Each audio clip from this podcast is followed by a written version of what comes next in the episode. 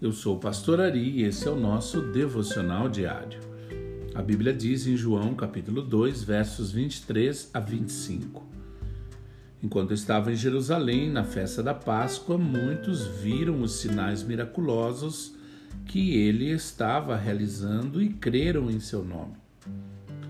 Mas Jesus não se confiava a eles, pois conhecia a todos não precisava que ninguém lhes desse testemunho a respeito do homem, pois ele bem sabia o que havia no homem.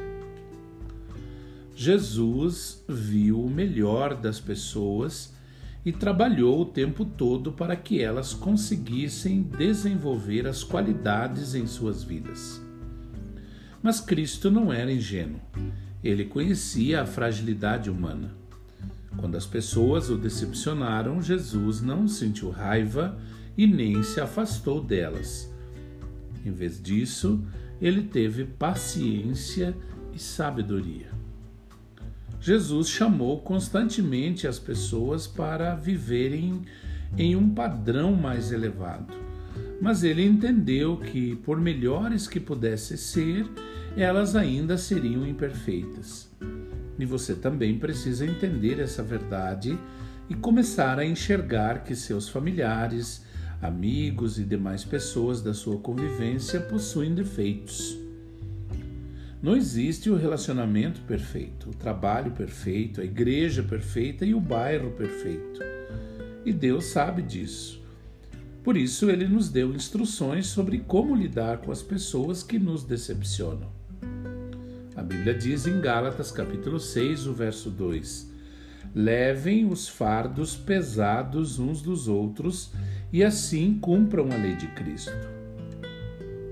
Mas você pode se perguntar: qual é a lei de Cristo?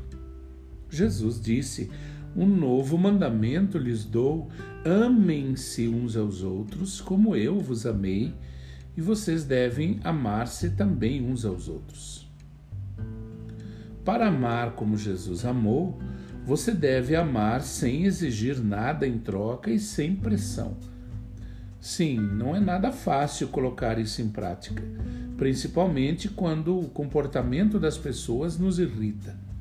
Porém, Deus nunca vai mandar você fazer algo que a sua graça não te ajude a realizar. E a boa notícia é que, ao obedecê-lo, você crescerá espiritualmente e se tornará mais semelhante a Cristo. Que você tenha um excelente dia.